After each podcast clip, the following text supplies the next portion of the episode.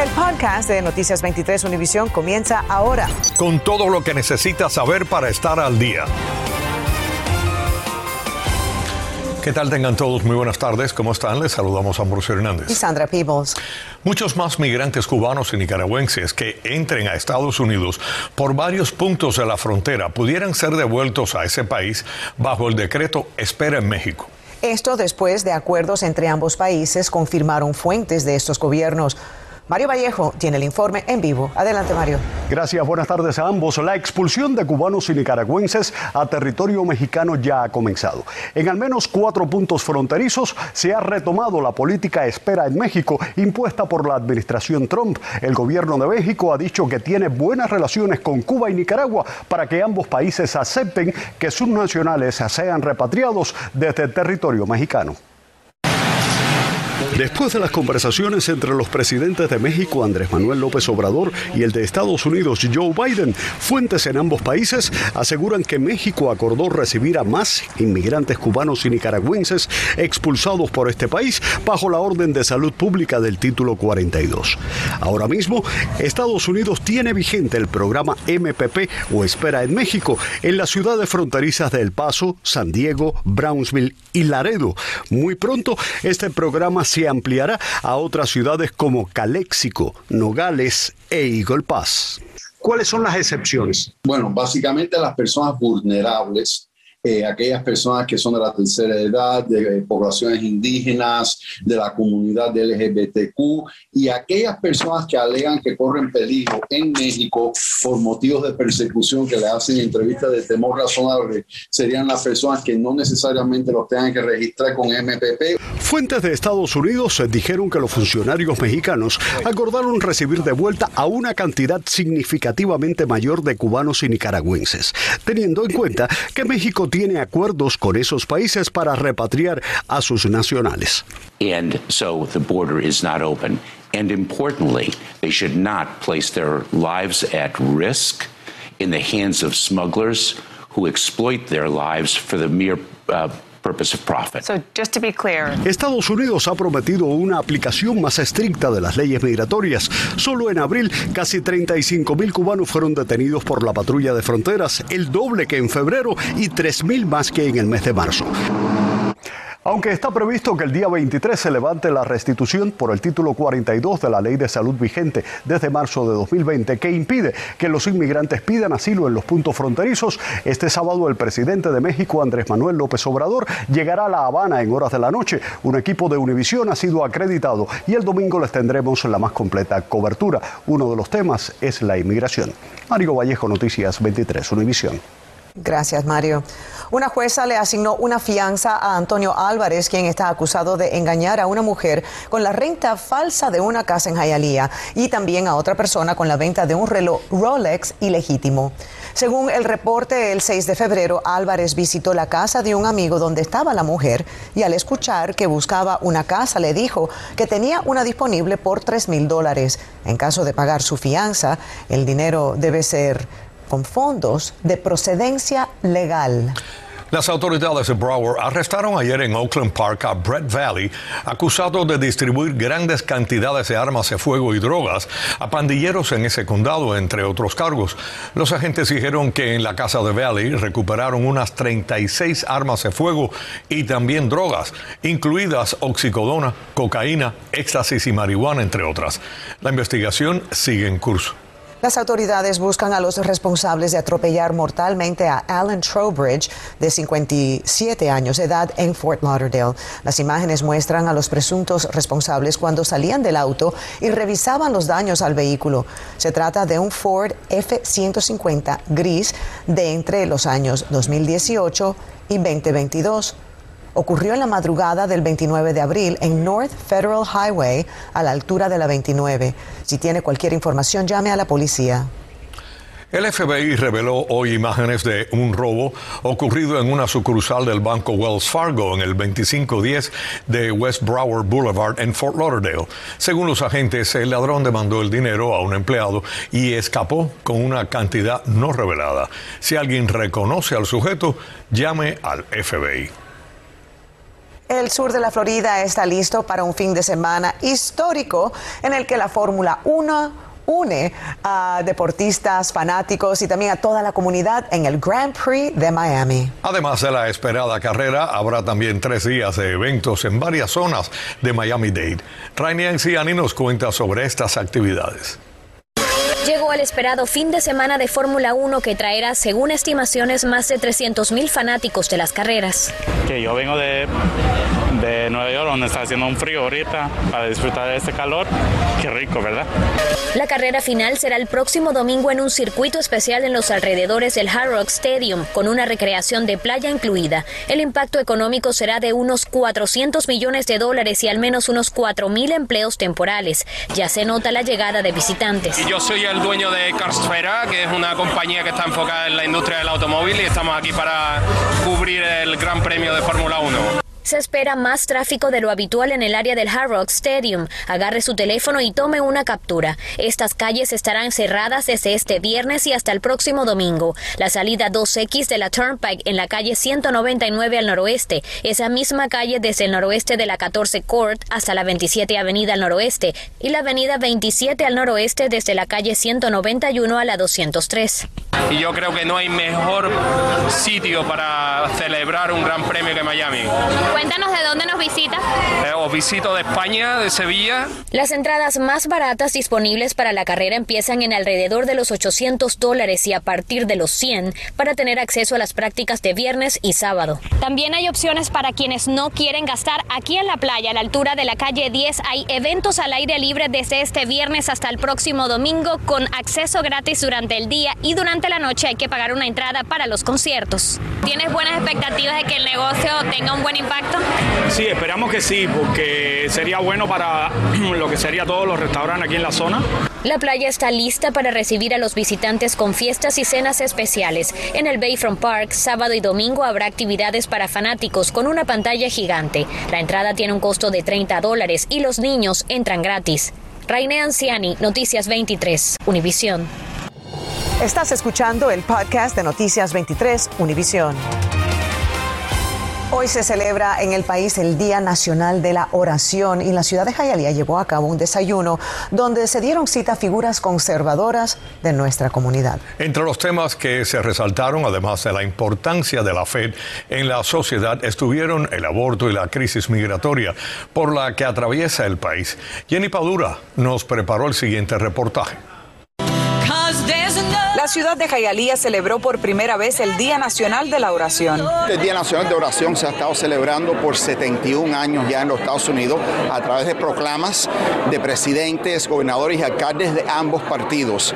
Y es un día en realidad de meditar. El desayuno reunió a líderes religiosos y contó con la participación de nuestro presentador Ambrosio Hernández como uno de los oradores del evento. En un momento tan difícil como enfrentamos, es importante pedirle a Dios sus bendiciones sobre este país.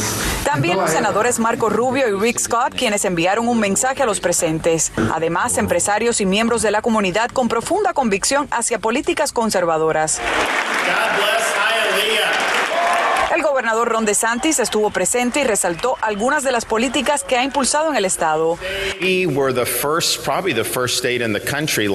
Fuimos probablemente el primer estado de la nación en adoptar una ley para enseñarle a nuestros hijos en las escuelas los horrores del comunismo, dijo. La posibilidad de la eliminación del aborto por parte de la Corte Suprema fue tema central. Por mucho tiempo se ha dado esta idea que el gobierno y la, y la comunidad de fe tienen que estar separadas y yo digo lo contrario eh, todos nosotros somos el gobierno. También la crisis migratoria en la frontera sur. Y lo que está sucediendo ahora en la frontera sur es una violación del Estado de Derecho. Por cierto, el presidente Biden le ha entregado la decisión de quién entra a los Estados Unidos a través de la frontera a los carteles de droga. Eso es inhumano, es inaceptable. Del otro lado de la ciudad, la alcaldesa Daniela Levin Cava también celebraba este día con líderes religiosos de diferentes denominaciones. Un día en el que también se elevó una oración por los pueblos de Cuba, Nicaragua, Venezuela y Colombia. Y el anfitrión del evento, el alcalde Esteban Bobo, espera que este sea el primero de muchos eventos como este para así, según él, promover la fe en nuestra comunidad. En el Parque Mylander, Jenny Padura, Noticias 23, Univisión. Gracias a Jenny. A cuatro años el colapso del puente de FIU, el Departamento de Transporte de la Florida, debatirá esta noche la propuesta del nuevo proyecto sobre la calle 8 conectando la ciudad de Sweetwater con la Universidad Internacional de la Florida. El nuevo puente, según los ingenieros de proyectos, contará con vigas de acero tradicionales en lugar de la estructura de concreto anterior considerada novedosa y que mató a seis personas al colapsar dicho puente en mayo de 2018. Hoy se declaró no culpable ante una corte en el estado de Nueva York Darío Antonio Úsuga, alias Otoniel, líder del llamado Clan del Golfo en Colombia, tras su extradición desde ese país. Otoniel enfrenta cargos por narcotráfico. Durante varios años encabezó la lista de los hombres más buscados en Colombia. Su próxima cita en corte será el 2 de junio. La empresa estatal Correos de Cuba detuvo la distribución de 10 contenedores de paquetería alegando eh, impagos a la agencia de envíos Express Multiservices. La medida perjudica a cientos de clientes dentro y fuera de Cuba, quienes se llevan hasta siete meses de espera. La mayoría de estos paquetes contienen alimentos y medicinas para los cubanos que ayudan a mitigar la gran crisis económica en la isla. La Embajada de Estados Unidos en La Habana tramitó este martes eh, su primera visa en más de cuatro años. Según dijo en Twitter la sede diplomática, el proceso comenzó bien y agregaron que esperan ampliar los servicios consulares en la isla. A comienzos de abril, la Embajada anunció la reanudación, aunque solo para procesar las visas IR5 que beneficia a los padres de los ciudadanos estadounidenses. Me gustaría que fuese más general, porque realmente entre padres e hijos que sean ciudadanos es una cosa que eh, es un avance, pero necesitamos que sean para todos, ¿me entiendes? Como para los residentes, como para el que necesite ir de visita por un familiar o para todos. Que sea un poco más amplio. El gobierno estadounidense ha dicho que reabrir su embajada y emitir visas desde La Habana es un paso para garantizar una migración segura y ordenada. Este año los campamentos de verano vuelven a ofrecerse sin tantas restricciones como el año pasado debido a la pandemia. El condado Miami-Dade está ofreciendo programas a bajo costo. María Fernanda López nos dice qué debe hacer para inscribir a sus hijos y evitar quedarse sin cupo. El año escolar está a punto de acabar y desde ya hay que pensar qué se va a hacer con los niños en vacaciones. El Departamento de Parque ofrece programas de verano para niños de 6 a 14 años. Estos campamentos estarán disponibles de lunes a viernes de 9 de la mañana a 5 de la tarde, empezando el 13 de junio hasta el 5 de agosto. Algunos lo ofrecerán hasta el 19. Para aquellos padres que lo necesiten, hay opciones de 7 y media de la mañana a 6 y 15. Las inscripciones ya están abiertas. Puedes hacerlo online o visitando el parque más cercano. Te cobrarán 15 dólares de inscripción. Semana a semana tiene un costo de 45 dólares y los hermanitos tienen un 10% de descuento. Estos programas le dan a los niños la oportunidad de divertirse y estar en un ambiente de seguridad. Otra opción que empezó durante pandemia es el campamento de fútbol FCC. FCC, Fútbol con Corazón, FCC USA, es una organización que comenzó en Colombia, después se esparció en Latinoamérica y lo que hace es que integra el fútbol con la parte socioemocional para que los niños se desarrollen en sus habilidades y puedan ser líderes en su propia comunidad. Cuéntanos, ¿cuáles son los costos? No hay costos asociados. Eh, estamos muy, muy felices que este programa está patrocinado por la comisionada Danielle Cohen Higgins del Distrito 8 y Miami Dade Parks and Rec que nos ha abierto las puertas. Este será en el Parque South Dade en Homestead de 9 de la mañana al mediodía. 80 niños pueden participar. Las inscripciones abren en dos semanas en la página fccusa.org. ¿A qué edades están ustedes recibiendo para este, para este summer camp? desde kindergarten hasta quinto grado elemental y también tenemos para los middle schoolers y si son adolescentes ya de 16, 17, 18 que quieren ser parte de esto, pueden hacer voluntariado también y cuentan como horas comunitarias. Informó María Fernanda López, Noticias 23, Univisión. Varios pasajeros de un crucero Carnival que atracó este martes en Seattle informaron sobre más de 100 casos de coronavirus a bordo del barco. Varias personas permanecen en cuarentena en hoteles del área de Seattle. Hasta el momento, Carnival Cruise Line no ha confirmado la cifra, aunque sí confirmó que hubo casos positivos. El barco ya está próximo a un viaje a Alaska.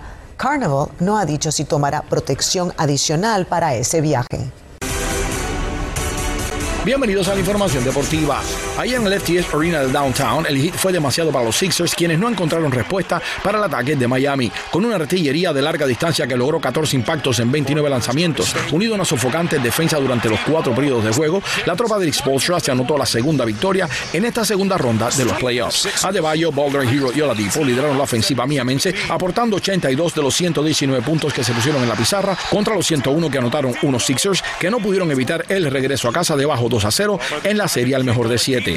Y precisamente a las 7 de la tarde mañana es el tercer compromiso en el Wells Fargo Center de Filadelfia. Los Florida Panthers entrarán hoy al hielo del FLA Life Arena de Broward buscando emparejar la serie a una victoria por bando ante los Washington Capitals, quienes antier se llevaron el primero 4 goles a 2. El juego comienza a las 7 y 30 de la tarde. Por su parte, los Marlins están en San Diego, donde hoy comienzan una difícil serie de cuatro juegos ante unos padres que están en muy buen momento. Soy el zurdo Jesús Luzardo, están en la lomita por Miami para el juego que comienza tarde a las 9 y 40 de la noche. Ernesto Clavelo, Deportes 23.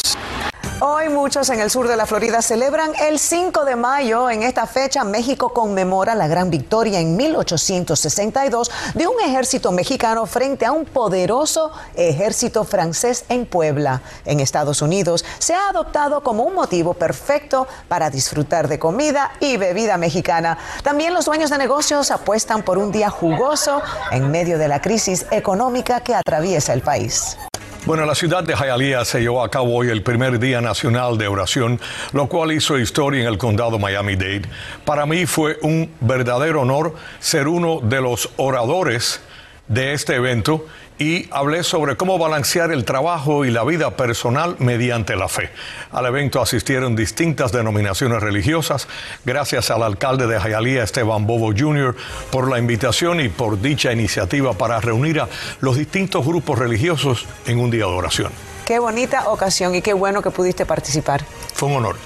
Gracias. Buenas tardes. Acabas de escuchar el podcast de Noticias 23 Univisión.